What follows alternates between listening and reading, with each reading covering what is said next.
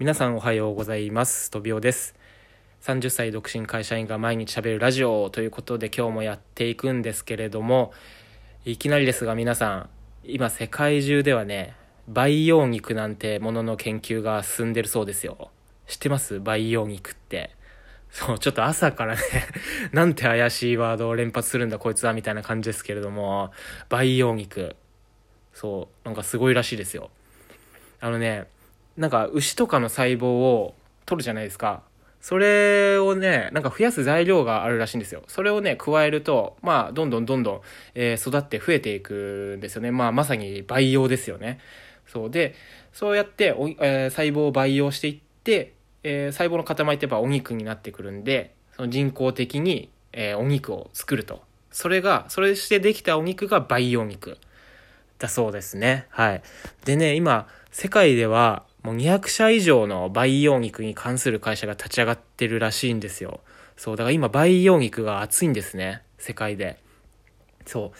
でね、今日なんでこんな話しようかと思ったのかっていうとね、僕意外とこういう科学的なニュース好きなんですよ、本当に。で、昨日たまたま、この培養肉の記事読んで、あ、今日喋りたいなと思って、まあ、まあ、ライトに調べたわけですけれども、だから今日はライトな感じで聞いてください。はい。そう。全然僕理系とかじゃないんですけどね。まあ、数学で9点なんかも取ったことあるんですけど、うん、でもね、好きなんですよ、こういうのが。はい。で、そんで早速行くんですけど、で、今、この培養肉とは別に、まあ、アメリカなんかの方では、あのー、まあ、エンドウ豆とかお豆を主成分としたもう偽お肉ですよね、完全に。全然あの動物性のタンパク質なんか一切入ってないような偽のお肉が、えー、もう普通に流通しているそうなんですけれども、まあ代表的なところで言うとビヨンドミートっていうところなんかね、これエンドウ豆ですよね。あのまさにエンドウ豆が材料のお肉で。で、これはね、なんかカナダにちょっと前まで住んでた友達が僕いるんですけど、その友達がね、結構前に話してたんですが、なんかハンバーガーショップかとかそういうとこではもう普通にこういうビヨンドミートみたいなね、あの偽のお肉が出回ってて、で、そういうお肉使ってハンバーグな、ハンバーガーなんかも食べられるらしいんですけど、まだね、食べた感想としては、味も薄いし、肉の旨味とかジューシーさみたいな点でも全然まだまだ本物の肉には及ばないそうなんですよ。そう。でもね、今回研究が進んでる培養肉はもう細胞から作ってるわけですから、もう、完全動物性ですよね。だから、ああいうちょっと獣臭さみたいなね、肉の旨味っていうんですかね。そういうのも、まあ、うまくいけば再現できるんじゃないかななんて思うんですけれども。で、この培養肉作ることによって何がいいのかっていうとね、まずは、やっぱり環境にいいそうです。で、どう環境にいいのかっていうとね、まあ、まず一点はね、牛を、まあ、例えば牛にしますけど、牛を肉にするまでに工場とかでたくさん加工するわけで、その中で、まあ、例えばガスが出たりだとか、たくさんの電気も使うだろうし、まあ、たくさんのエネルギー使うわけですよね。まあ、それをね、まあ、使わなくて良くなるわけですよ。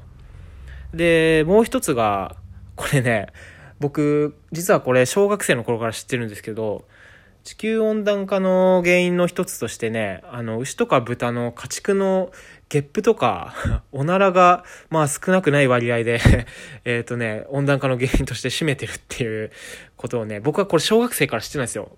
知ってたっていうか、あまりに衝撃的すぎて、うん、覚えてるんですけど、ずっと。そう。え、ゲップとかおならなの？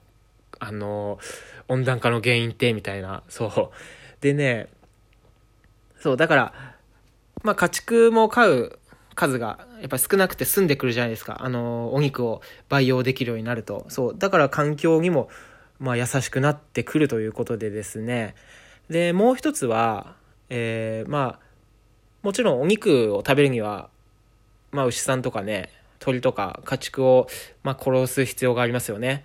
で、まあ、これからそのバイオ肉が流行ると、もちろん家畜を殺す必要が減ってくるということで、まあ、なんていうんですかね、倫理的な観点からも、まあ、いいんじゃないか、なんていうふうに言ってる方も、まあ、いるそうですね。はい。